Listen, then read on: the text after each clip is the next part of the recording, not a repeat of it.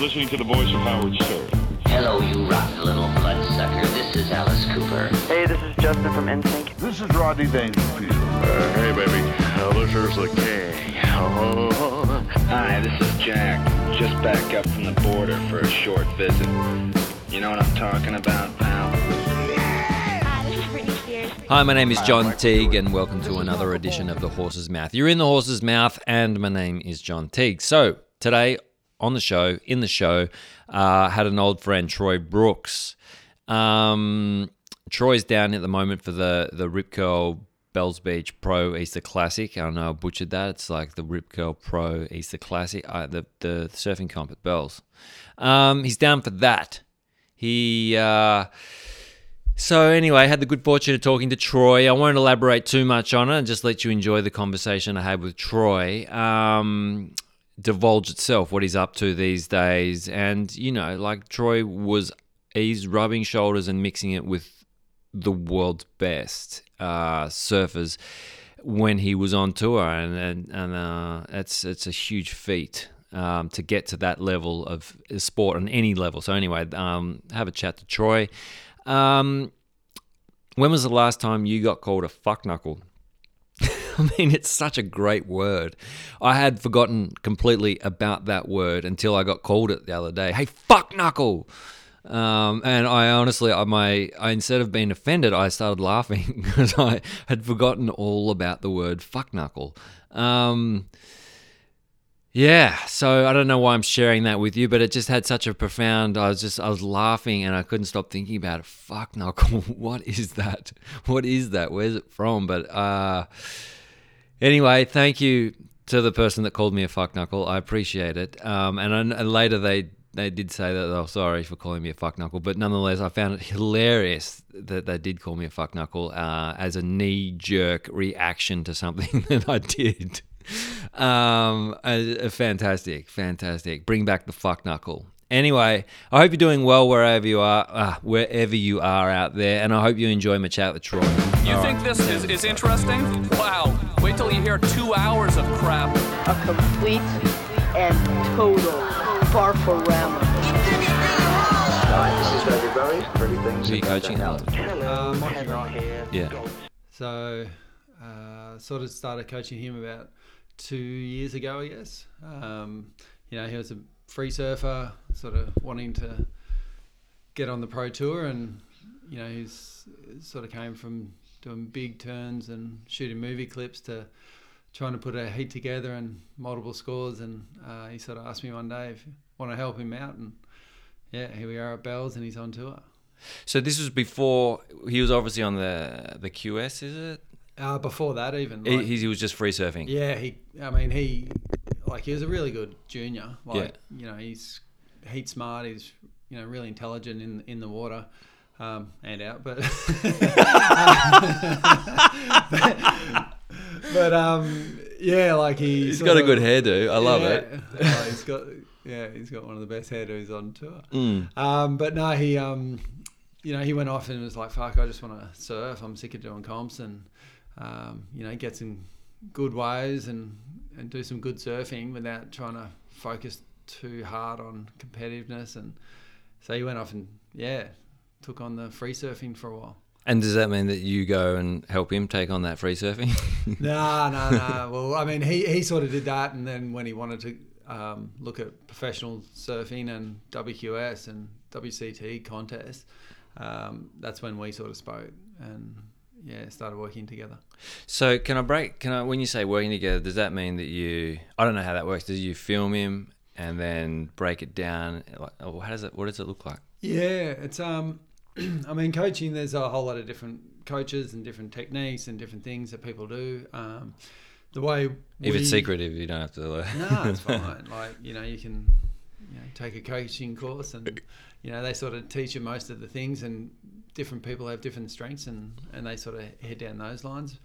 Um, you know, there's event coaching where people just rock up to events and you know give uh, you know someone who's already done a lot of the training and might have a, a good sort of preparation um, already. They sort of rock up and help them through, you know, maybe a difficult place like Bells Beach, and they go, okay, well, this is where you should sit, high tide, low tide, surf here, practice here, you know, get in a good routine, um, surf well, or there's like a bit more of, um, you know, a pre-event and, and event coach is a bit more what I do.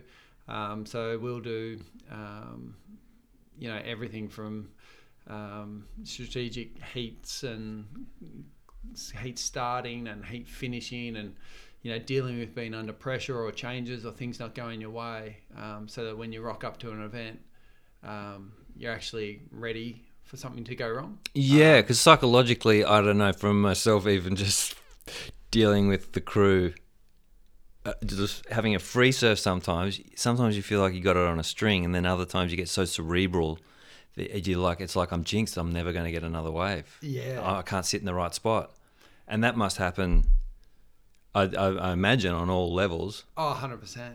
Like, it doesn't, and like, you know, we're up on the Gold Coast, so you add a 100 people in the lineup, and I don't know, have you seen what it's like here lately? hey, seriously, I was at Winkipop this morning with Mikey, like was first day of the event, and um, obviously all the pros were out there practicing, but there was still 20 odd locals trying to get waves. I'm like, boys, get out of here. Just give it up for a week. yeah, yeah, it's like one of the worst Winkipop I've seen. You've had waves for the last three months. I'm like, yeah, surf somewhere else where there's no one. It's intense, but anyway, yeah. So, so you dry, you, so you, you have different coaches for different things. How, where do you sit in that?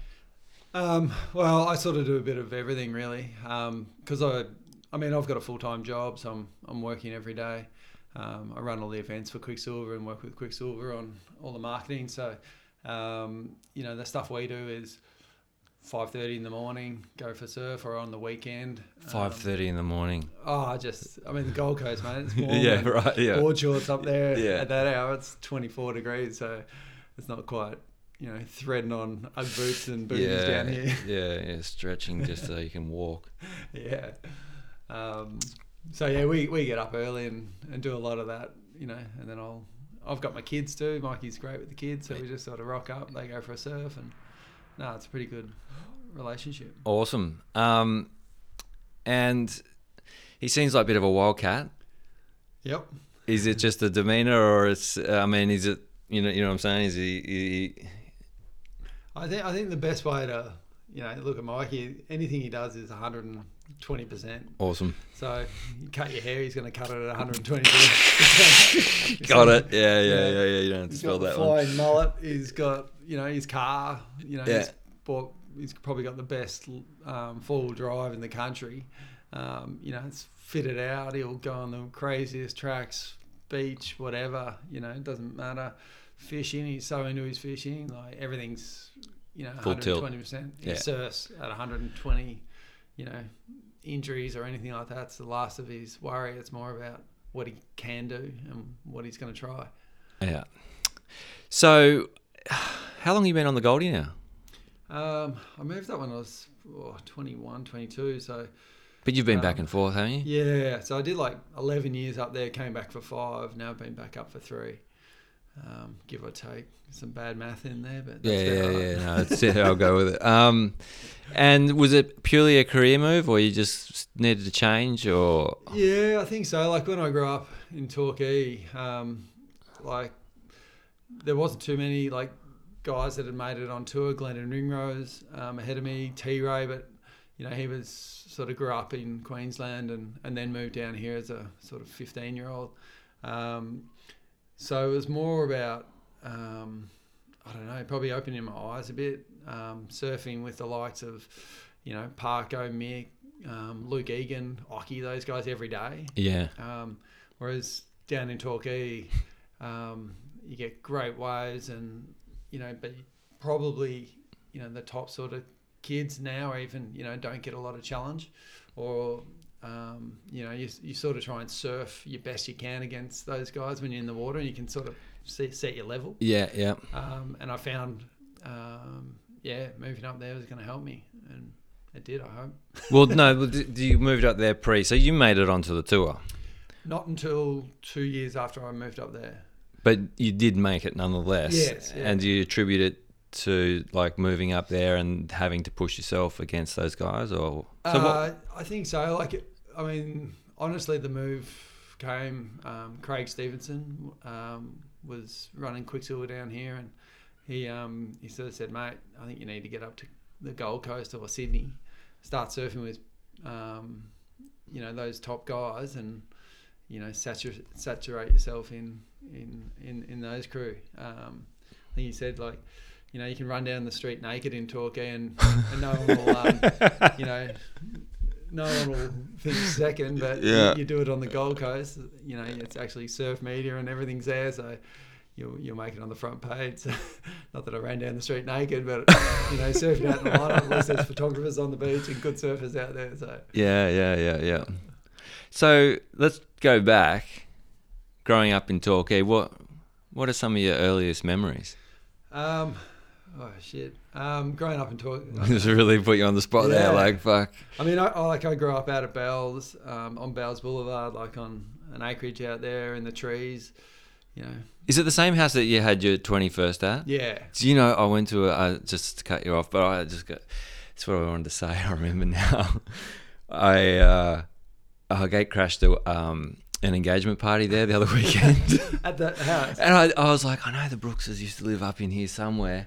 And then I was like, oh my God, uh, that's that pool. And I remember falling in your pool and I had a pocket full of weed and there was like little silver doilies floating around your swimming pool. And I was like, fuck, I haven't been here since that was 20, 20 years ago. Oh, that was a crazy party. It was. I mean, not long after that, we sold the house to I can't remember who bought it, but um, you know, it was one of the like you know they mum and dad sold the place, and then um, I think the new people came in. and There was a bunch of termites through it. They knocked the place down. That's why it looks so different now.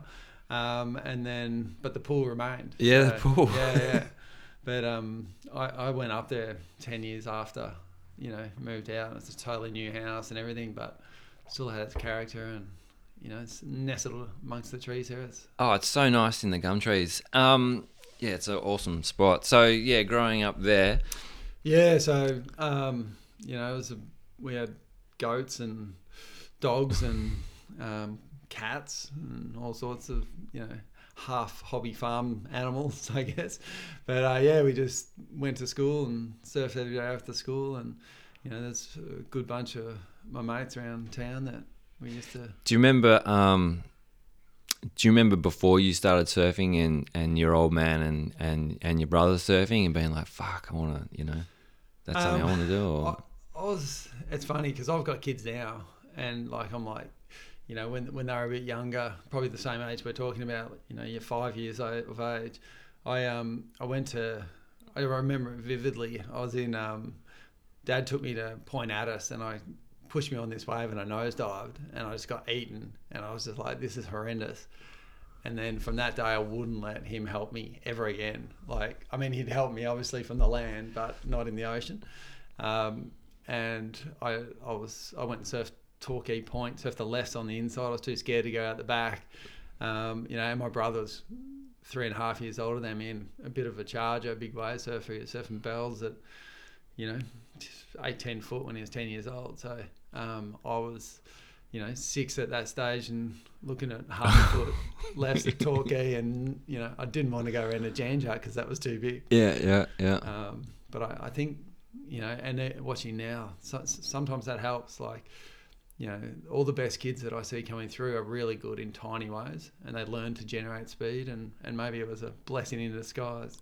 Yes, very similar to like Slater in Florida, right? Is it similar Well, to the yeah. eth- ethos there, or Well, there's a bunch of good Floridians around there, but some of the local kids here, like, you know, your Willis Dreamers and Moos, and, you know, they were all the best kids in the tiniest ways.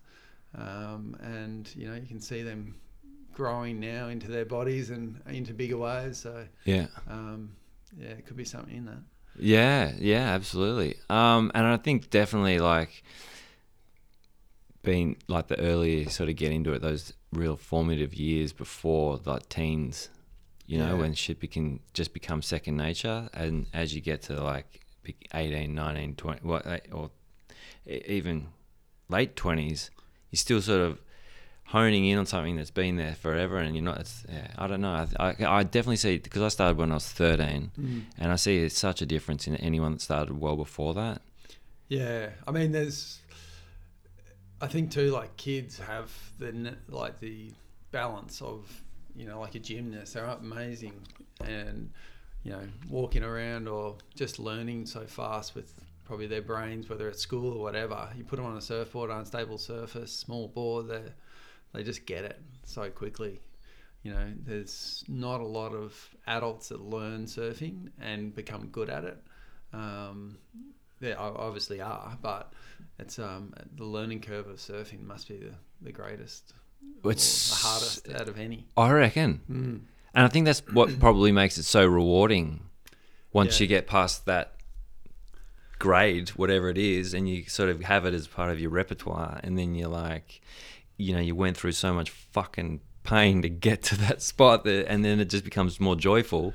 Yeah, I don't know. It just never stops giving, does it? But it's like I th- always think of it like uh, uh, you're like a ninja walking the earth because you know it's like I just you, you just never want to stop getting better. yeah, And you travel with it and experience different cultures and it humbles you and you know I don't know maybe maybe I'm full of shit but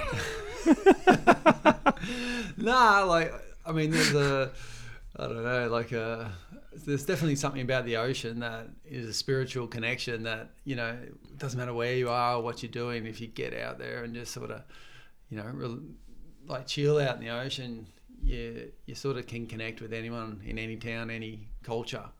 Um, and I mean a lot of surfers see that around the world. You go to Indonesia or um, you know uh, Mexico Huntington Beach you know you paddle out and everyone's all chirpy and happy and willing to sort of talk and yeah, no, that's good. so um, what was school days like for you? School was Torquay Primary, um, sort of where the Coles is. That's where my classroom was in Torquay now. Oh Like the- yeah, right there on that yeah yeah, yeah. The, so the main shopping centre in Torquay was where the school was before they moved it. Um, yeah, used, my dad had piping hot. He started piping hot, so the factory was across the road. So he'd drop me there, and I'd run back across the um, the road after school and, and get a lift home. Roll around in the rubber and jump from you know annoy all the sewers out the back. So at school, you know, did you know that you wanted? Did you have any aspirations to do anything else? Uh, not really. I mean, as a um, like a primary school sort of thing, like obviously had um, dreams of becoming a pro surfer, and you sort of never know where you sit, especially back then. Like now, the social media, and you got all this sort of stuff that you can sort of see a kid that's growing up in Hawaii or um, you know Brazil or Yeah, yeah, you know, yeah. wherever. Um, you know, we had we had you know a bunch of magazines that would come out of still pictures and hopefully a video um, you know would would or a you know uh, a VHS Yeah, yeah. hit, hit the stands that you could check out and you go fuck how's that kid from um, America Chris Ward who is he like you know You just watch guy? the scene over and over, the same song over and over and over, and those songs are getting ingrained in your brain, like still now. rewind, pause, uh, play, try and you know pause it on the best, you know. But the machine would take about three seconds to slow down and stop. What was your favorite video growing up? um, Kelly Slater, Black and White. Yeah, it's pretty good. I think eh? that's a hard one to beat. Yeah. Um, that was pretty mental. And then all the momentum series, focus. I love Timmy Curran, like inventing new maneuvers and different things. Um, the air reverse, the alley oops. Um, I don't know. That was sort of where I was at, I guess. Yeah. for different things to do. Yeah, yeah, yeah. I was. Uh, I just I remember um, Bunyip, Dream, Bunyip Dreaming and Green Iguana got me through school. Yeah. If it wasn't for those two movies, uh, you know, because I was so like Jack McCoy. I reckon.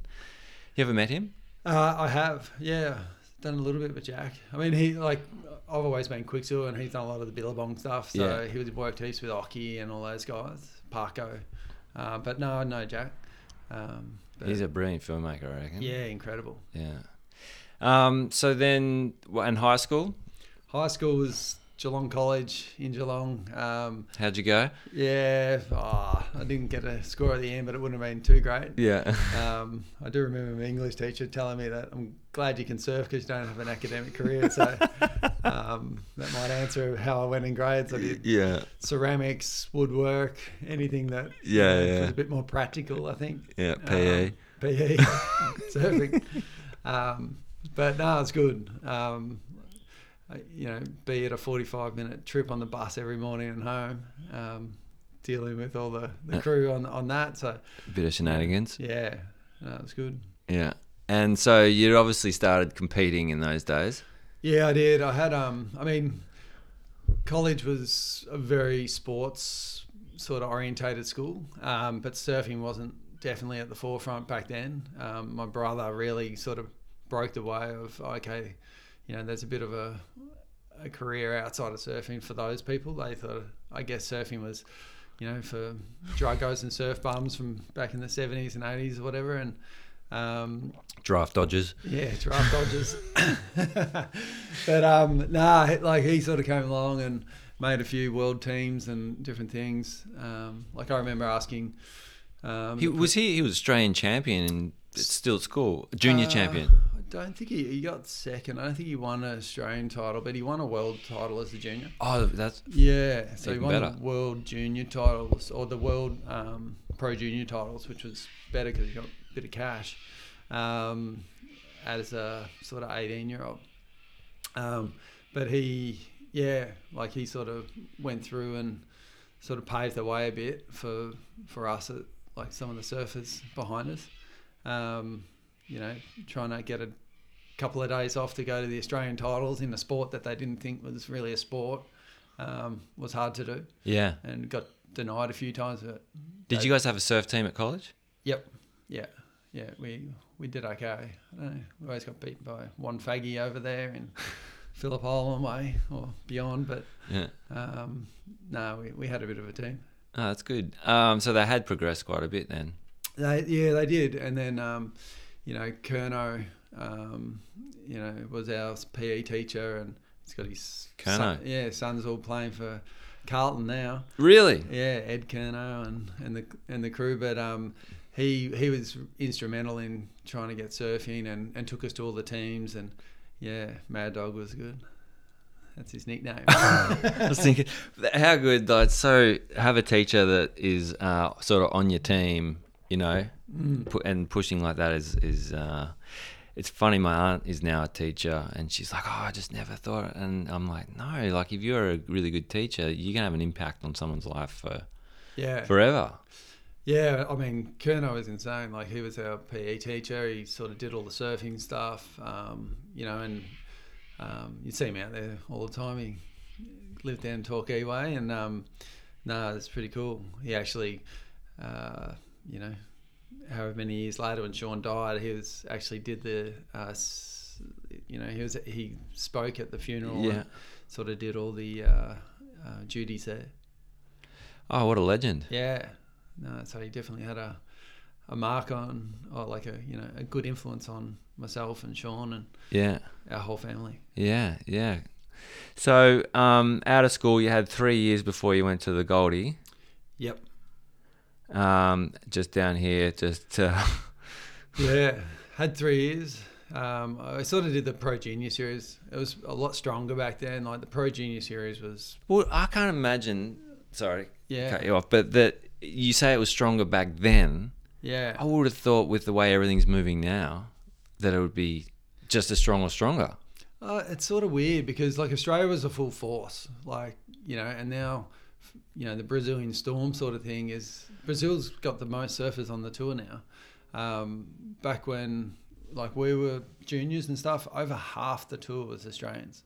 So if you were doing well as a junior, you're pretty destined for the world world tour league. Right. Um, so you wanted to get out of school, finish in the top five as a junior on the junior series in Australia, and you know you're looking pretty good.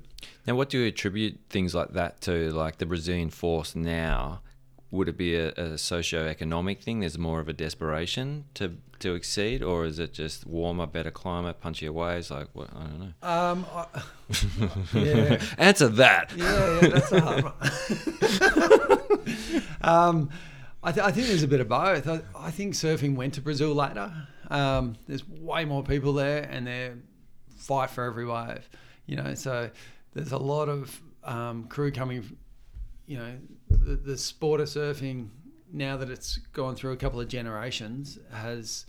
Um, I think really got a depth in the juniors now, and not just like you know a handful of guys that could surf well that are on the tour. Now there's like you know people in you know, kids in schools everywhere that are aspiring to people like Gabriel Medina and um, you know like like all the other Brazilians that sort of came before him, the Renan Rochas and Victor Ribases and all those guys were the first generation. Who was the one that um, told the judges to get fucked? I don't know, probably after two has done that over the time. Okay, no, I thought it was a Brazilian. Ribas came in throwing rocks one day. Right. Okay. yeah, really. yeah, I, I remember that. It was in my heat in um, in uh, the Maldives. I think he came in and threw a few rocks over the at the judges and copped a bit of a suspension. But Wasn't too happy about something. no, I think he thought he got the score. Um, and what about that? Who's that? Um, who's that poor fellow that got shot because he didn't give something up in Brazil recently? He was a pro surfer. oh yeah, um, oh, the name's just off the top of my head. Uh, Santo.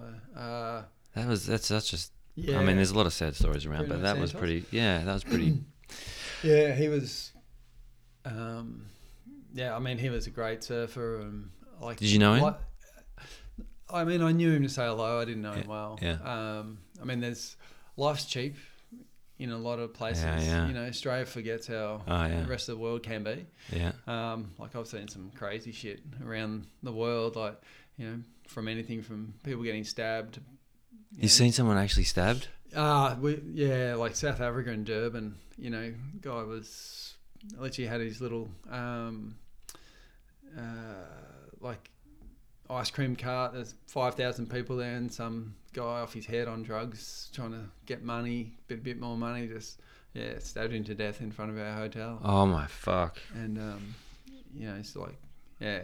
So there's, I mean, that's just one thing, but there's you drive down the road a bit further. Like Durban's pretty gnarly place, but whether it's there or parts of Brazil or Yeah, Jody. Um, Jody Reed told me a pretty gnarly story when she was there competing, and she got on the cans one night and drifted off at one block. yeah. Got herself in a little bit of a spooky situation that was, could have gone fucking pear shaped. Oh, I mean, most, well, not uh, not most, probably most. Most people have ever had a gun pulled on them or a knife pulled on them and semi-mugged um, around there. Like, um, as far as anyone that goes out or, you know, in the wrong street after dark, you end up in a bit of trouble.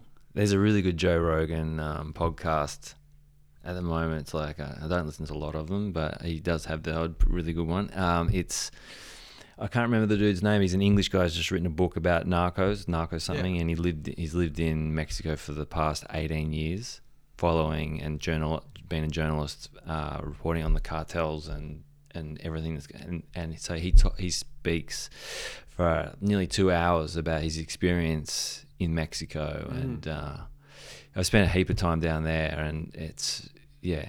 I mean it's one of the most beautiful places but fuck yeah. I mean you forget how easy life is here.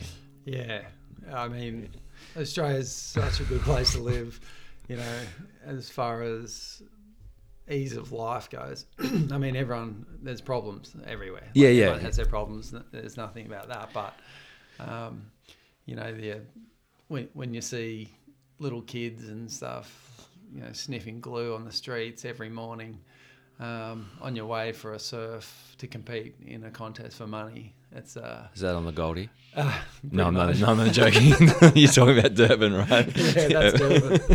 you know, there'll be 10 8 year olds sniffing glue. Um, you know, it's it's pretty. And then you think of your kids or, or friends' kids, and you go, God, you know, we've got it pretty good. So we digressed there a little bit. We we're talking about that why the the pro junior isn't as strong. Yeah. Um, Went up sniffing glue and yeah, Devon. um, no, no, yeah. Well, I, I think there was just a, such a good culture back um, in those days. Like um, uh, with the Australian, Billabong had an amazing junior series going. Um, heaps of guys were. It was a good sort of driver into the WQS, um, and it sort of filtered out a bit, probably ten years ago or more. Um, at the same time, Brazil and that just started coming forward strong. Um, new guys, all surfing um, at a innovative level, big airs. You know, you watch Gabby as a, a 12 year old doing Supermans and air revs and getting tens most heats. Like it was crazy.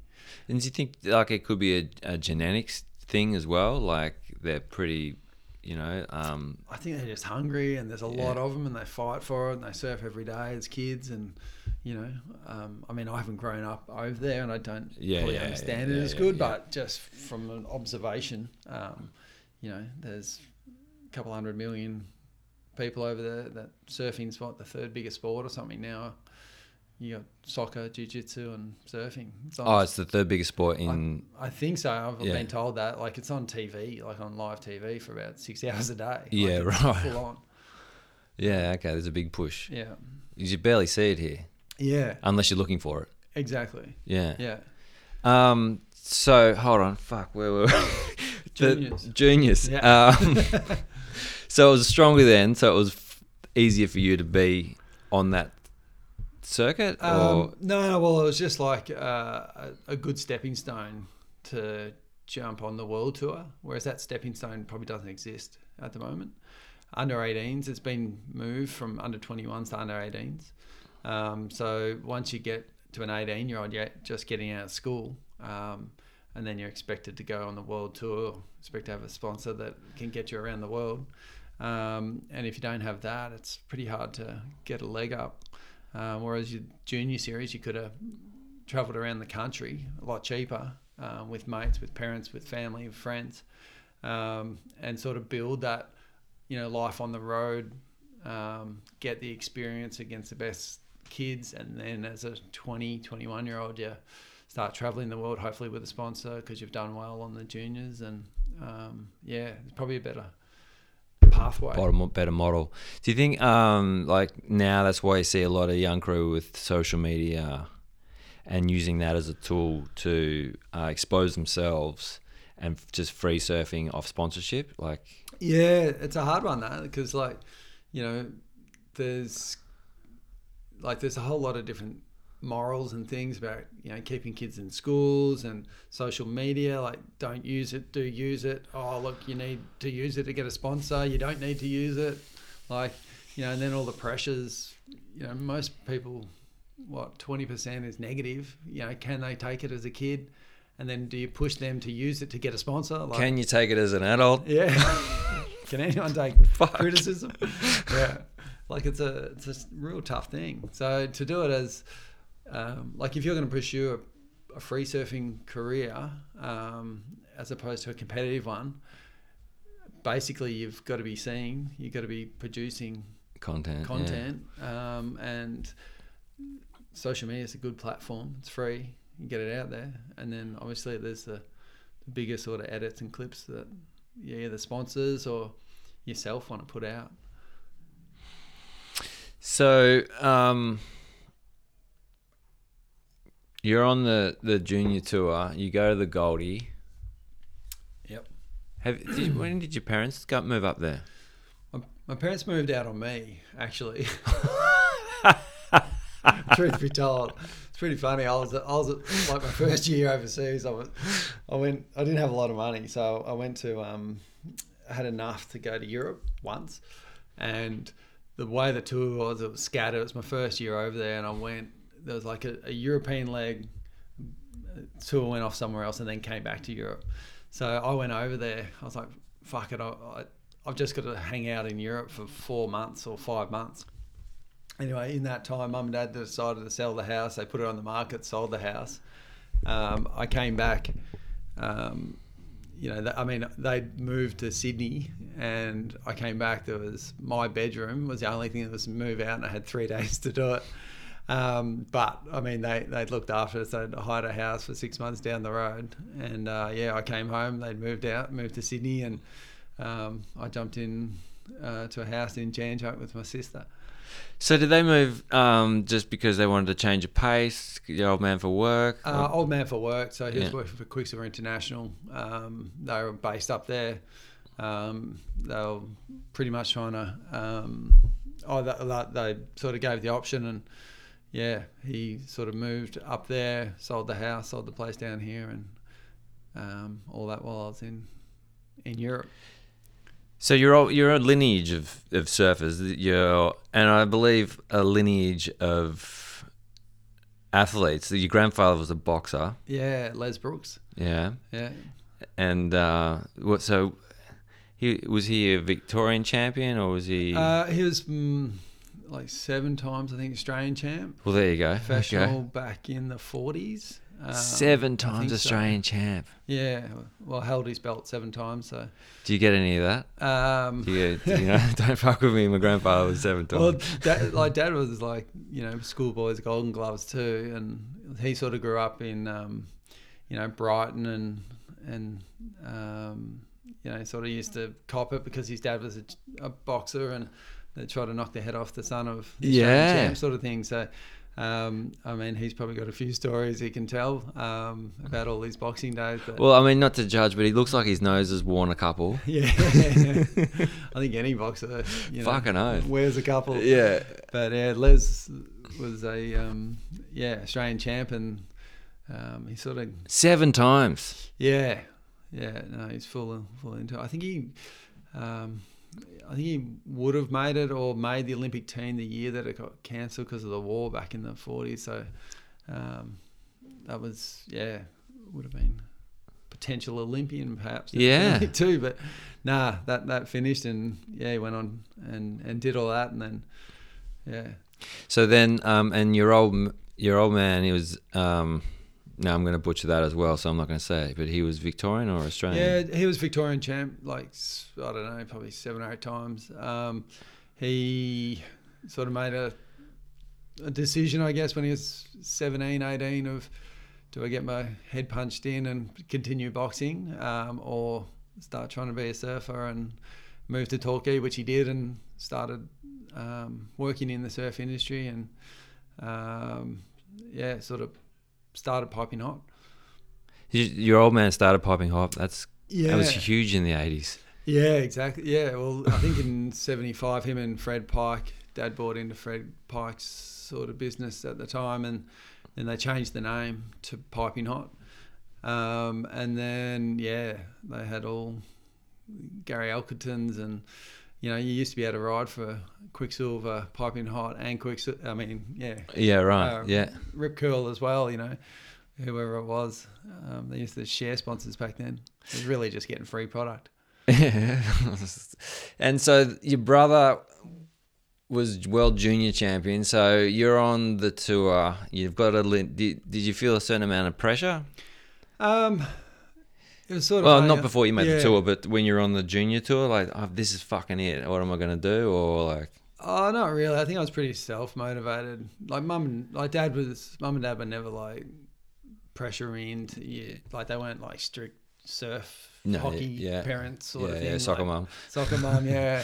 They were never like that. Um, you know, so it was sort of I was sort of self motivated a lot. Um, Sean obviously um, was doing well, um, and then you know later fell off the road with his mental health issues and um, had to really stop competing, traveling, and and doing all that sort of stuff as he sort of um, had to deal with a lot of those mental uh, issues probably as a 21 year old.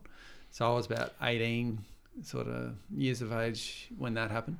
So when that was going on, did um, because it was a different time. Um, uh, was that pre two thousand? Um, yep, it was about 97, 98. I feel like what we knew then about mental health and what we know today is like two different. Yeah. Oh, totally different. Like Sean, um, you know, he was, he had a bunch of friends and um, you know surfing the world. He's always a bit of a wildcat, like you know never, um, you know he's a hundred mile an hour sort of guy. Um, like I said earlier, surfing big waves when he was ten years old, doing all this crazy stuff. Um, he um, yeah sort of started getting like um, he, mean eventually was diagnosed with paranoia schizophrenia which is probably the hardest and worst mental um, disease getting around but he had to sort of like he sort of I guess got rid of or wanted to get rid of friends and stuff because they were um, like they didn't they thought oh just stop drinking or Yeah, yeah. um, or he'd go out and fight them or think of something that they've done or you know create Yeah. scenarios in his head and and there's no education out there about you know what to do or how to deal with it from a friend point of view family point of view Yeah. like it was pretty tough um, I had no idea I was like fuck Sean just settle down bro you know come home and smash shit and try and you know fight her and you know, or I'd go out and he'd see me and, you know, starts throwing punches at me. And I'm like, whoa, what's going on? Um, and at the same time, we're like, oh, you know, just stop drinking, you'll be right. But obviously, it's a lot greater than that. runs much deeper than that. Yeah, Yeah. but how like how hard for yourself and your parents to uh, like I even know now with certain friends who are going through similar things. It's just so draining, um, even with the information. You know, like it's fuck. Mental health is such a a big issue in our society, and I suppose you've probably been through it as hard as anybody. Yeah, well, I think the, you know, just having the not like, you know, the the person who's going through it, obviously, it's must be hardest for them, um, but for them to actually, that they need to accept it or want to seek help or, you know, until that happens, it's it's quite a um, a hard one to deal with because um, they might be in denial or they might just, you know, want to take drugs or self medicate or um, you know drink to block out or not hear the voices, you know. And and that's what he did for you know quite some time, and um, and then yeah later moved up to Sydney uh, once he was sort of diagnosed um, properly. to be closer to your parents. Uh, yeah, well, he sort of needed somewhere to live, I guess, and um, he couldn't re- couldn't work because of um, you know any sort of pressure would trigger some of the paranoia, or you know when you got someone with paranoia, they're sitting there thinking, you know, is this guy, you know, are they tapping the walls? Are they, you know, is he listening to what I'm thinking? Um, you know, uh, is he? He's asking me to go for a surf, but does he actually want me to do something else? Like, you know, they're seriously paranoid about everything that's going around them. Um, you know, conspiracy theories about you know friends or people that have died. They start trying to puzzle it together about how it was you, or you know, something yeah, weird like that. Yeah. And then the schizophrenia, well, you know, you never know when they're going to snap. So, um, and when they snap, they're pretty violent. So you got to be pretty careful. So it's a, it's a disease. It's something I'm sure the person with it doesn't want to have it. No. Um, and yeah, they, it's really, really hard to deal with. Yeah, it, it. I don't think you know. It's it's something that I think needs to be talked about more because it's so prevalent, but yet it's talked in hushed tones. Yeah. You know, like I have family members with schizophrenia, and uh, you know, and they are on the right medication at the moment and doing well, Mm. but it hasn't always been that way. And it's like you know, I've been through lots of anxiety myself, and for I, you know, had a psychosis when I was seventeen, and you know, uh, it can shift, but um, oh well, man, I'm just thanks for opening up about that with Sean. It's- Yeah, well, I mean, you know, Sean, you know, like Sean was sort of misdiagnosed with bipolar for years. So, um, different medication, wrong medication, all that sort of stuff. And really, it was a sign of the times of not understanding it, even in the medical world. Um, you know, he went to, like, he was, went to different um, sort of mental institutions from um, episodes that he had at night or whatever, they police would lock him up and take him into um, one of those places in Geelong, and you know, Dak's house, I think it was back then, probably still there. Um, you know, and they sort of try and diagnose this person, and he ended up taking you know the wrong medication for years.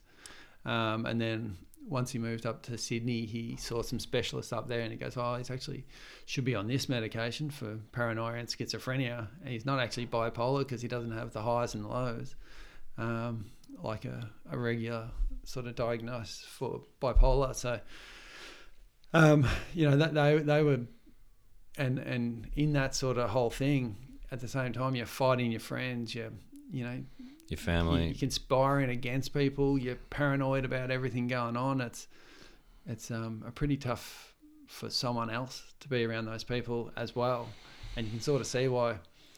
You know, a lot of those people uh, end up on the streets. You know, they're homeless and all that sort of stuff. And he moved up there. My parents, you know, obviously were like, "We- we want to help and take him in. So um, that's that's he moved to Sydney for that.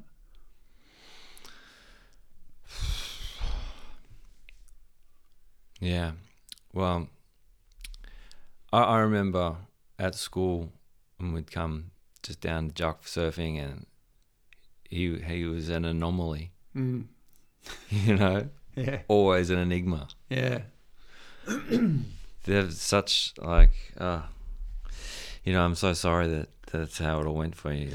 It's like, Yeah, I mean it's it's a lot easier to talk about these days. Like I've Yeah. done a lot of you know different things with mental health and stuff, so I can sort of speak, you know, openly about it now. But you know, it still gets you.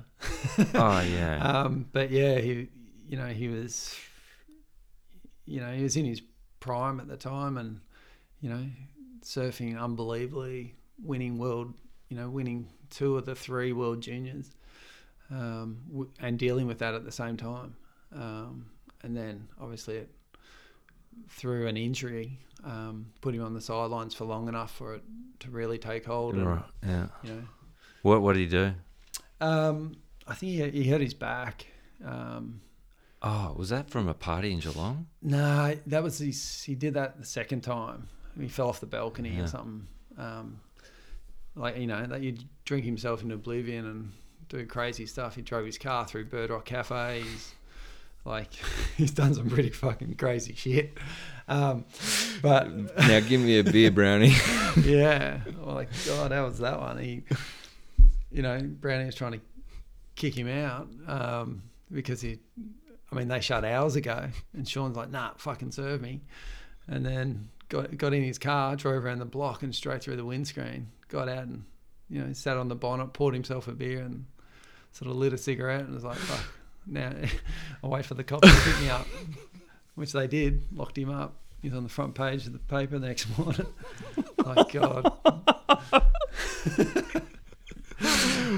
Fucking hell. Yeah. That is the and straight into the surfboard table at the Rock, just bang. Oh, I sent it straight through the bar. Yeah. I can, you know, and, and Brownie and those guys were unbelievable. Um, I mean, the whole town was great. They sort of helped cover up different bits and pieces so he didn't get, you know, in as much trouble as probably what he should have been. Um, but at the same time, it's fucking ludicrous to do stuff like that. Um, but in that state, you he's not really thinking, I don't think. No, and it was a different time. Mm. Like I think you can't get away with probably what he was up to then now. You know, like things were different 10, 15, 20 years ago. Yeah. Isn't it weird that like in that short amount of time, Yeah. society seemingly has changed a, a lot weirdly. Yeah. And I don't know for the better or not, but me- definitely in education More wise, on and yeah, yeah, you rules know, and regulations, Rules and regulations. um, population, and Yeah. like it must blow your brain to come back to Torquay now from growing up. How you have it, like you're saying, Coles is where the primary school is. Yeah, I mean that had sort of happened when I was here. The Coles were the primary, but you know there was no traffic lights. There was no Bunnings out at you know second shopping centres. Like there's hundreds and hundreds of houses going up. Like, um, and, and not saying that it's never going to do that. Like you know, the um, there's plenty of fa- farmland out there to build housing on. The populations are increasing. Like you know, to sit there and say that oh, we don't want it to Torquay. I don't think any town wants it anywhere, but it sort of It's happening the world over, happens everywhere. everywhere. Yeah. Um, I guess the best way to do it is, you know, looking after the environment. Anything that affects that, we should be, you know, right across. And you know, I'd love Torquay to be how it was, you know, 30 years ago. But yeah, you got to you- stay present. gotta- and yeah, you got to be realistic or not be naive that it's not going to change. So, I mean, Dad, Dad bought out of Bells for eight grand, ten acres, you know, and they were laughing at him because he bought so far out of town, you know. Whereas, whereas these days, like, yeah, you know, yeah. so that gives you an idea of um, the mindset back then um, to now. out in the boondocks. Yeah. Um, I'm gonna get back to the to the to the tour of stuff, but um, you were saying the environment. Mm. Uh, the Damo paddle out. Are you going to do that Yeah, yeah. When I think that's on what Saturday, Sunday, Saturday? Saturday, yeah. Just I, down I here, saw 11. That, uh, on social media yesterday. Now, so that with that in mind, are we capable? I know I'm asking you these questions. I don't expect you to just give me this world, Yeah. but are we capable of turning the ship round? Do you reckon? Like it seems. Yeah, I, I think so. I don't think. Um, I, I mean, in the last three or four years, I don't think the world's ever stood up so much for the environment. Um, Ten years ago, there was a lot of people, but now there's a full. It feels like a movement and a voice that, you know, the population's had enough. They're like, okay, fucking slow down. We need to fix this. And I think this is a real one that you know, there's thousands of people, um, not just here. There, this is happening all around the coast, South Australia, the Gold Coast. What's happening all around the world at the moment? People Yeah. are gluing themselves to fucking This- public places and Yeah, for sure. Um, but I see this actual um, fight for the Bight Mm. as something that, you know, it's really gelling with so many of um, people around Australia, especially. Um, you know, and they're really um, putting their foot in the, you know, a mark in the sand, saying, "Hey, we've had enough." And um, with the paddle out in Melbourne, the first one in Torquay, the ones in South Australia, up on the Gold Coast, you know, they're they're Sydney, they're sort of been everywhere. There's thirty plus thousand people have written in to say we don't want this. I don't know if there's any other, you know, No. environmental cause that has had that many. yeah, it's massive. effect. Um, Damo's the- doing a great job. The government needs to listen yeah. because they're the ones that can say yes or no. Well, that's right, and I'm I'm sort of I'm definitely like I'm I'm fucking all for the change, Mm. uh, but I'm gonna be it's gonna be interesting to see if they listen, because if Yeah. they don't, uh, it's gonna be a bit soul destroying. For sure. Yeah. Like, you know, they're inve- they've they've already sold. This is the thing. Like, if you look at the the land or the ownership of leases out there, there's already there's like another ten um, of oil fields that a companies oil companies own that they can just set up and, and, and put a well down and So it's like a tender. It's just It's there. but tender. it's- They've just- got it. Yeah. you know, Australia doesn't have it. We don't own it. Um, we've sold it. Um, the government's sold this land out uh, or this stake to tender and um, you know drill down and take the oil. Um, whether we, you know, we we need to take that back and stop that sort of shit happening. There's enough renewable um, resources out there to to spend money on that would stop us needing as much oil and, and all that as we do. And dangerous places like the Bight. Yeah. Yeah, it's it's it's it definitely feels like we're in a pressure cooker right now. Yeah. Like I can feel it.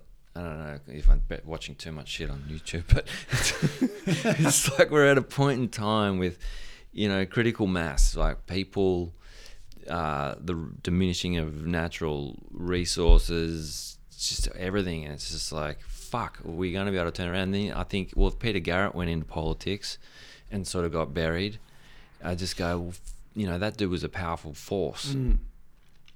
I, th- I think it's never been so easy with social media to Yeah. get a group. All right, so if you've got, you know, back then you needed people to show up to a protest, and you know, you've got million, you know, crew with anything from a thousand followers to a million followers posting about this, and then they're building that sort of momentum. So that's why I think in the last sort of three to five years, there's never been such a stand up for the environment because it's so, it's never been so easy to get a movement, to get people um, Yeah. knowledge out there. Yeah, yeah, yeah. Because the only other ways to be educated was media, like you know, and if governments the or mem- anyone's controlling the media, Yeah. um, I mean, as much as it is that isn't controlled, that uh, is social media. Like if I post something about that today, it's up. Mm. Um, you know, I don't have that many followers, but they're all going to see it. No, it's enough And- to make people think, Yeah. you know, within your circle, and that pushes out. It has a trickle Yeah. for sure. So I, I, I feel, you know, this could be a really standing point, and the more people that get behind it, and you know, it's going to stop those other ten leases out there. Because once one goes in, someone's going to fuck it up and spill oil all across our coastline, and ruin the marine life, all the fishing villages, our surf population. Like the disaster of what could happen out there is just like fucked up. Ah, I, don't, just, I hate to think of it. My- Mad Max is what comes to my mind. When that's happening, then we're fucked. Yeah. We're fucked. Um, And it's not like these things aren't like there's oil wells out and about, and you know, but do we really need, you know, as humans to invest in more? Um, well, I feel like we should be funneling our energies into a, a different, you know, like whether it's electric or wind, whatever the fuck, I don't know. But there's got to be another way. And if you, I don't know if you watch,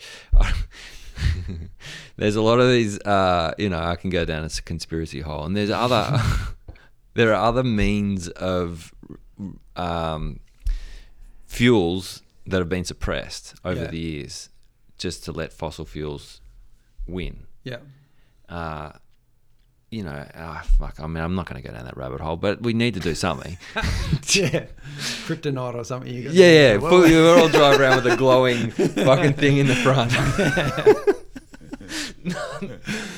oh no, there's a. Oh, you might laugh. There's a thing called Sirius. There's a doco called Sirius on YouTube. It's now free. It wasn't for free. It was, Yeah. wasn't free for a while, and it's it's about UFO Yeah, technologies. right. And there is, uh, but it shows through that. It shows all these other um, guys who have taught, um, built cars that can drive on water. yeah, I don't know how they do it, Yeah. but they have been. Just check it out. Um, or UFOs. I like that. do you or not? Because some people go, "Whoa!" Oh, I just want one. Oh yeah. Fucking George Jetson. Yeah, yeah. Yeah, yeah me It's basically too. sprockets. Let's get up there. Yeah, fucking oath. All right, so um, you made it on the tour. Mm. So the push to get into that was it was it easy or like did it just fall in your lap? Did it just was it a perfect storm or what happened? Um, no, it was a sort of weird one because I, like, I had in my head that I was, you know, I wanted to go out the first year, get a good seed, next year try qualify, and third year on. That's a pretty standard repertoire to try and get on the tour. yeah. Um, my second year in, I got some bone eating disease in my shoulder. Um, like nearly lost my arm. Fuck, you've had a go at it. You've had some injuries and Yeah. illnesses. Like I don't know what's about to happen to my body. It's slowly falling apart. But you know, like I was so halfway through that season, like I was in Indonesia, went for a surf, had a tiny little cut in my foot. Some disease went uh, like a golden staph, went into my bloodstream. Um, stopped in a, a torn AC that I had from earlier in my shoulder. Um, and infected the bones and tendons and uh, you know most excruciating pain I've ever had in my life. Um, and Really? I ended up in hospital for well, I was in hospital for about two weeks and on a drip for six, and then on antibiotics for nine months. Like it was pretty serious. So that that put a bit of a, you know, pulled the reins on what I had in my head. Um, and then the following year, sort of got back to the stage I was at with a seed, and then, um, you know, I, I managed to qualify the year after. Um, with a hail mary in the last event, had to win Haleiwa, and I won the last event of the year to get on tour. No way. Yeah. That would be quite the. Uh, I'd love to see a little cut together of the, those heats that you did, and the in betweens. It would have been the pressure. Yeah, it was pretty funny because I thought I had no chance, and so, um, like, I was, um, you know, traveling around the world, competing, full athlete. Got to the last event of the year, thought I didn't have much of a chance. Having a few beers at night, relaxing, like, you know, not, you know, obviously Not putting too much on not it. putting putting too much pressure on it, and um, I think it was that. And it wasn't until I was paddling out to the final that Ant Man Paul Patterson's like, "Hey, if you win this, you actually qualify." And I was like, "What? Oh shit, really? All right." Um, How big was then, it? Yeah, it was tiny. Oh, was like- really? so this was another huge advantage. Um, I'd just come from um, Brazil, so everyone surfs Brazil, does all these comps, goes home, gets their Hawaiian quiver, totally different range of boards. Yeah. Big wave boards, step ups, heavy glassing on small boards, so you can pull into, you know, the Hawaiian power.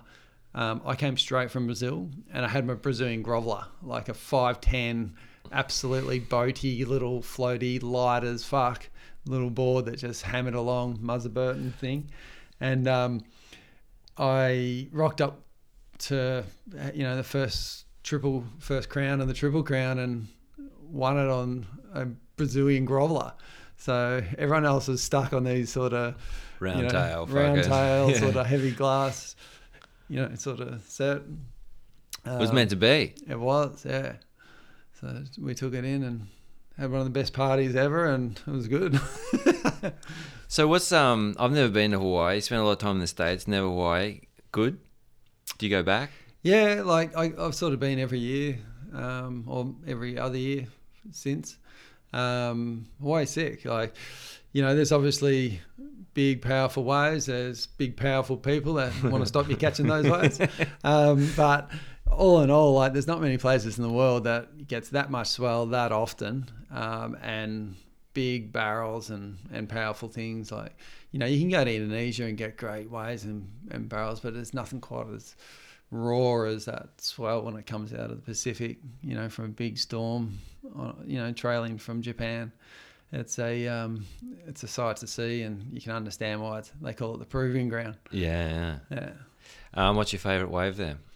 Uh, I like sunset, to be honest. yeah, it looks sick. Yeah, it's like sunset's like big peaks that just try and run you down and murder you, and you sort of dance around four or five football fields and steer clear, and then hopefully you're in the right spot for one um, with a big sort of inside barrel that's um, just as hard because it sort of breathes and it's got attitude and. Um, yeah, It's like a can- V8. Yeah, you get fucking fucked up. yeah, got some Um, grunt. So on tour, Yeah, how you feeling? Yeah, yeah, tour was good. Um, sort of kicked off. I'm trying to think back now, but yeah, um, Kicked off on the Goldie. kicked off Did in the? Goldie. I think I got ninth in the first event I went in. Um, I remember taking the print out of the sheet. I was ninth in the world. Um, obviously, first event of the year, but I was ninth in the world, so I thought that was pretty good. Yeah. Um, and then yeah, sort of did a tour. I did both tours. I, was, I did both tour every year. Um, but I was actually, funnily enough, what actually happened is I finished in the tour, and then with the juggle of um, the pipe event, I was one spot out. Um, and so I, I was pretty much like a, a vulture flying around with looking for anyone that was injured to sneak into the next event. Um, I can't What does that mean? well, I needed someone to, To- be injured yeah. for me to make make it on the tour. Dude, what's that uh, doco where the girl has the kneecaps? Yeah. what was that? The Tanya. Yeah, that's it, Tanya, whatever, Harding. Yeah. yeah, I wasn't quite kneecapping through, but I was definitely ringing people up and going, "How injured are you? Yeah. What are you doing? Are you pulling out of this comp? Like, what's going on?" Um, but yeah, I, I fortunately enough, um, there was enough injuries, and I surfed every event that year, and had quite a few events in advance, knowing that someone had blown a knee out or um, shoulder injury or you know ankle or something, which takes a fair bit of time to get back to um, a, a good level. So I got into all the events and and surfed that year as well as doing the the WQS, and I think I qualified that year on the QS again, um, and not on the CT. And then the next year, I, I sort of focused a lot more on the CT with being on it 100%. So yeah, Who was dominating then? Uh, Slater and Kelly. I mean, sorry, Slater and, Kelly. Slater and Andy. Yeah. That was when Slater and Andy were going toe to toe. Like it was epic. And uh, were you, are you you're obviously friendly with Kelly Yep. Yep. and um, And Andy. and Andy? Yeah. Fuck, another tragic story. Yeah. Well, me and Andy had our times too. Like he used to. We had a big falling out in the World Juniors as eighteen-year-olds. Um, What did you guys fall out over? Uh, I think he, he had in his head that he, you know that was his to win the um, that event, and I sort of Halle no no sorry the World Juniors. Oh, right. Irons. Yeah, yeah, yeah. Um, and we were eighteen year olds or seventeen year olds, um, and I was the sixteen year old in Huntington Beach in '96 or whatever, and he um, uh, first heat of the whole event like we're in the same heat together. I paddled for a wave. I paddled in front of him a little bit. Um, he thinks so. I stopped him from catching it, and he got an interference on the next wave with Damien Hobgood. Um, and then he had to surf like 11 times in the repechage to get all the way to the semi-finals. And I took the easy path of getting through all the qualifying, and then I dropped down into that semi again, and I didn't even see him in that semi. Um, but I beat him, and he came over, threw his board down, trying to punch me in the head. Wrote, me off to all the American um, um, publications and Surfer Mag and all that. Posted stories about this kook from Australia that, um, you know, He beat- held the grudge that fucking bad, yeah. yeah, and then for like years, for like, you know, when Andy qualified, you know, down here he's like, "What's up, kook?" and all that sort of stuff. And then Parko became one of Andy's best mates, and Parko was one of my best mates. And um, yeah, some years later we became really good friends. So um, yeah, we sort of laughed about what had happened, and you know, Isn't that funny? the juniors didn't a lot mean as much once you had a world title, so I think it was fine. Yeah, yeah, yeah. yeah. Um, but yeah, those those Kelly and um, you know Andy were going toe to toe at that sort of time. Um, they were a level above pretty much everyone else, and Mick and Parko were just coming onto the onto the scene as kids, really winning a few events, but you know no one was touching those guys. no.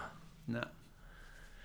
That must have been pretty amazing to now be able to look back and you were part of that. Yeah, yeah. Well, I mean, like that, like I said, those junior events back then, you know, the like the like the Australian juniors and the world juniors, like all the all the crew that were born in like 1979, which was my year, pretty much all made the world tour. Like, you know, I was in a under 13s Aussie title. I was just telling a story the other day, and Phil McDonald won it. Um, Nathan Hedge got second. Uh, Ant Macker, uh, identical twin to Phil, and then I got fourth. And other than Ant, who got really injured with some broken legs and stuff from motocrossing, um, went on to make the world tour, and that was a similar thing with all the juniors, the world juniors. You know, it was Ben Bourgeois, Taj Burrow, uh, me, and Damien Hobgood in the final. You know, so those juniors were so strong back in those days. You know, it was like a good stepping stone for the tour. Mm. Um, yeah, Um, the wave pool in Melbourne. yeah.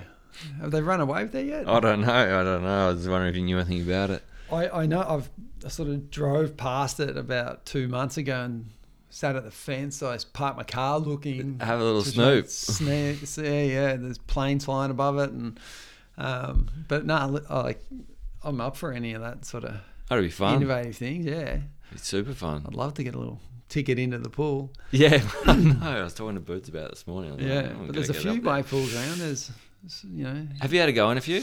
um, I surfed in Kelly's. Have you really? Yeah, yeah. Talk us through it a bit. Yeah, it was pretty cool. I, like I like I run events for Quiksilver, so I was running like a um, a Young Guns event over there, um, and we had like a retailer day the day before, and a bunch of the American retailers came there, and one of the guys at the end of the day was like, ah, I'm done. I don't want to head back in the pool. Do you want to take my spot? Well, you didn't have to ask me twice. I was like, yeah, no worries, mate. Yeah, sweet. So I got in there, got my three waves, and So hold Um, on, even though you were running an event, you still couldn't get in the pool because of other. uh, Is it it's queue or? it's like a, you know, it's like it's a regiment sort of thing. There's a wave every two and a half minutes, and you got eight hours, and you know you got X amount of people, and you like you look at your, you know, there's a timesheet at the start of the day, and you've got a wave at, you know, two forty one and two forty seven, and then you might get a wave at at, at five twenty one, and you know. Holy whatever. shit! So what are you doing you in between? Know, you actually know to the minute when your waves come in at the start of the day. See? What do you do when you're kicking? Uh, I mean, they've got like a pretty sick- party? yeah. well, that's the thing. Like, I'd actually had a few cans. Yeah. Because, like, you know, we got sort of towards the end of the day, and I started having a few beers. I had like three beers that afternoon. And then the guy's like, "You want to surf?" I was like, "Fuck! I wish I hadn't drank the beers because, you know, I'm going in Kelly's pool now with you know, a few, few under. a few under." Yeah. Um, but maybe it helped. Maybe it didn't take the edge off because it's pretty nervous sitting in that pool waiting for a wave to come. Really? Yeah, it's like Because you got all the eyes on you. I don't know. Is it- what like- is it? It's like here's my chance, you know. Yeah. And then all this pressure builds on yourself because you don't want to fuck it. No, I don't want There's to. only one Imagine you stuck the takeoff. Oh, exactly. like so you're sitting there, and um, you know you, you got the guys on the jet skis. They're like, okay, yeah, you're in the right spot, and the little adjustments, like you're making one one inch adjustments in and out, like there's a little bit of current. And you're like, God, I hope I haven't moved out of the wrong spot, you know. But in the So ocean, you can that- make up ten meters, Yeah. in no time at all. So, so it's that refined. It's dialed in that much to the inch. Yeah, so you'll see, like, um, if you if you chuck on a, um, uh, YouTube of the pool at any time, you'll see along the fence is Yeah, all yeah. the poles. Each Yeah. pole has a number, Yeah. and they'll tell you to sit at a number. So, you know, there's I think 47 is like the pro takeoff, and then like 43 is where the general people take off, and because it sort of breaks fast, and you've got to be quick off the mark on the pro takeoff, and you know, and then there's different size waves. They've got like you know eight different waves that they run, They can And- manipulate it that much. and you you get to pick. So Fuck you off. can go, yeah. Do you I'll- get to pick where you take off as well? Well, you can, yeah. As you- there you go. Yeah, I'll, go, I'll take the pro take off. Yeah. Yes. well, that, they sort of, you know, they sort of put most people um, at the um, sort of the general takeoff. Um, and Where did you go on the takeoff? I went on the pro takeoff. yeah, Yeah. but uh, like Romano was on the ski, um, and uh, yeah, he, he sort of knew the ability. So um, it was only, you know, it's like a two foot takeoff, so it's not that. and is it sick? It's epic. Yeah, it's it's really cool. You, it's the sort of thing though you want to get twenty ways Right. because the first You're three, figuring it out. you're terrified. Yeah. You know, you want to relax and get into it, and you know, like I, I didn't make a wave. I fell off on all three. Um, In the turns or the barrel? uh, I fell on. I didn't. I fell on one turn and got caught behind. So just doing like It races that hard on you. well, yeah, like when you're in the ocean, you sort of can see down the line. Yeah, yeah. So you know, you know, you can see a shallow patch of sand or a peak starting to loom. Yeah. Um, there it pops up really quick, so it looks identical on the wall. And you'll do a backhand reo where you turn your back to it for a second, and then um, the you know your next look is when you come off the bottom and it's racing off pretty quick. So that's why the guys practice like on the tour, like before the event, they practice so much is to learn how many turns you can do before each racing section. So generally it's two turns barrel section, three turns if you're quick, two turns if you're slow, um, and then a barrel section. And then a, a final maneuver. So the barrel section you can do airs or whatever you want, but What do you What do you think of um, it as a as a competition format? Um, I, I didn't like it in the way it was formatted out last time. I think they could adjust that to make it more exciting, more of a competition from the beginning. It wasn't until day three or four when you know there was a line that you had to get above or below um, that it became interesting. So, you know, I I like the fact that in the natural environment, every thirty minutes there's a result, and people are out there going, you know, that's a fight. They're going toe to toe, and you're like, oh, you know, so there's interest and anticipation in the pool where you got to wait for 120 waves to go to get a result. Um, I think I think it'd be greater if the, that result was you know every 40 waves or I don't know how they're going to do it, but um, where it was a bit more. Um, uh, you know, there was more interest from the beginning and not just at the end. And so, what about with um, the ocean? You've got every wave's different, Yeah, and then you go to the pool. Seemingly every wave's the same. Do you Yep. think it it's good for playing field, or it takes away from what it takes to be a surfer and the reading of the condition? You know, I don't know. yeah, like I, I know what you mean. It's it's one of those things. Like I think if the whole tour was in wave pools and all that sort of stuff, it'd be pretty rank. Like you know, you don't want to just have a formatted approach. There's so much greatness to natural environment that we have. You want to leverage it as much as possible, but I don't mind having a, a small element of the tour in a controlled manner. Um, having um, the same wave and seeing what surfers can do in it. I actually find, you know, people like, oh, you know, it was boring because, um, you know, we knew you you were going to get a barrel at the end, and you know, but I, I find it interesting to watch how each surfer reads a wave. Mm. Like they do different turns on mm-hmm. the same sections. Mm-hmm. So if you start analyzing the way that a surfer reads a wave, it's different to the next guy. So then you got the same platform, but you now get to understand how he reads a wave versus the next guy. So So you, you might not get that in the natural environment because each wave is different. Yep. Yep. And you think that he's just dictating the section to the thing, and you're not seeing the pattern. So as a surf coach, you're learning a lot about. Yeah, well, you might have a horizontal surfer who likes just to do carves, and you might have some guy let's go vertical, you know, and they're definitely going to ve- read the waves differently in a pool. You know, they're going to look different. You know, they're going to. So then you see that in the natural environment, and you go, oh, maybe you should have done a big carve there, but he doesn't like to do them. He's gone through the lip again. Um, I mean, that's pretty technical sort of talking shit, but No, yeah, um, no. it might sort of add a different perspective on when you watch the pool next time. Is okay, can't do that turn, so he had to do that one. you know, people disguise it well in the natural environment because you can find those sections. Yeah, yeah, yeah. So it uh, exposes. Yeah. Yep. Um, so you're event coordinator for Quickie now. Is this is, it, is that what you're t- saying? Yep.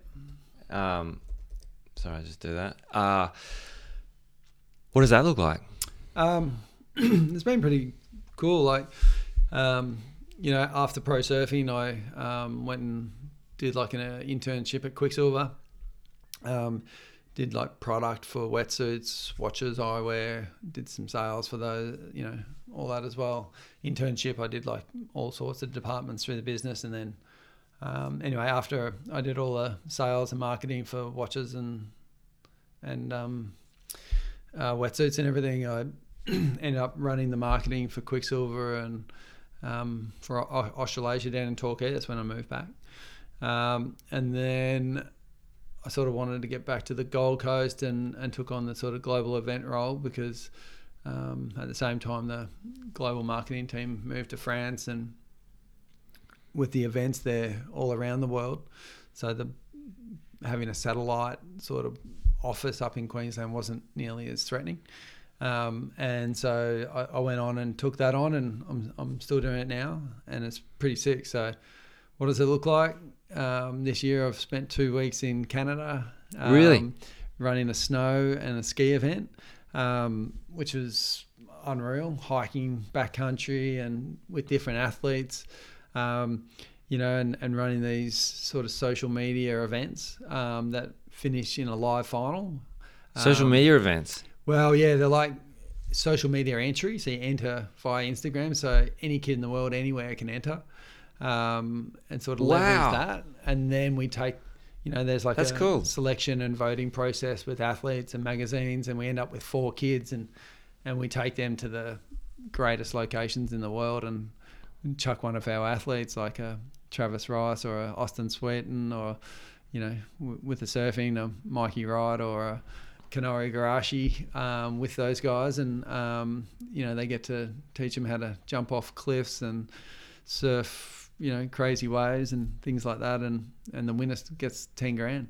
That's sick. Yeah, yeah. So, How good.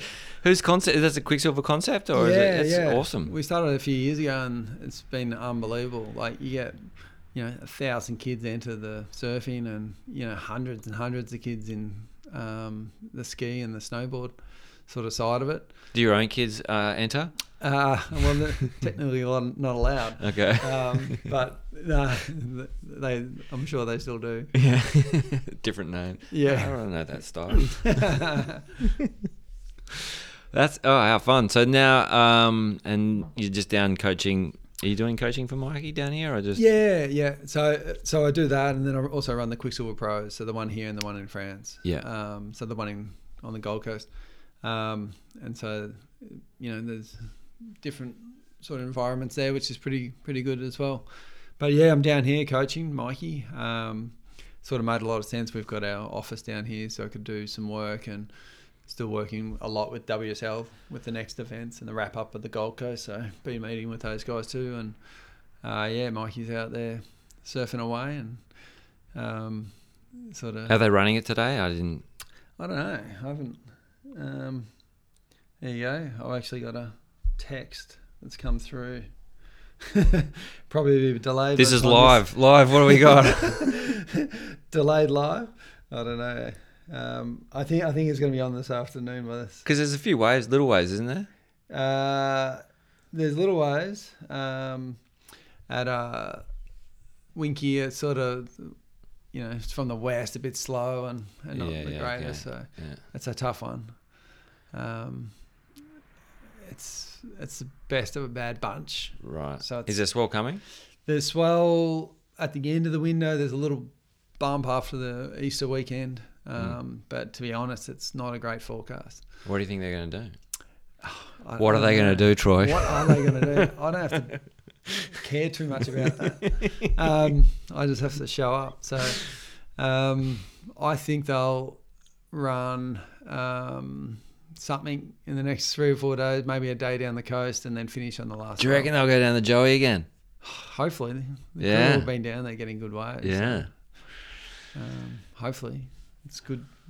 I mean, it's good good to be able to go down there um, and surf Johanna. Did you surf the other day down there? Yep. Yeah, got some waves. It was fun. Yeah, I heard there's a good bank down there. Yeah. no, it was good. I mean, they change so quickly down there. You never know. Yeah. They're good one day and gone the next. so, Yeah, that's it. That's um, it. I'm sure they've got eyes down there, and you know, if it's flat at Bells, at at least there's that opportunity to run a world class event in good waves still. Mm. Yeah. Brooko, thank you so much for coming in. No worries. Appreciate it. Cheers.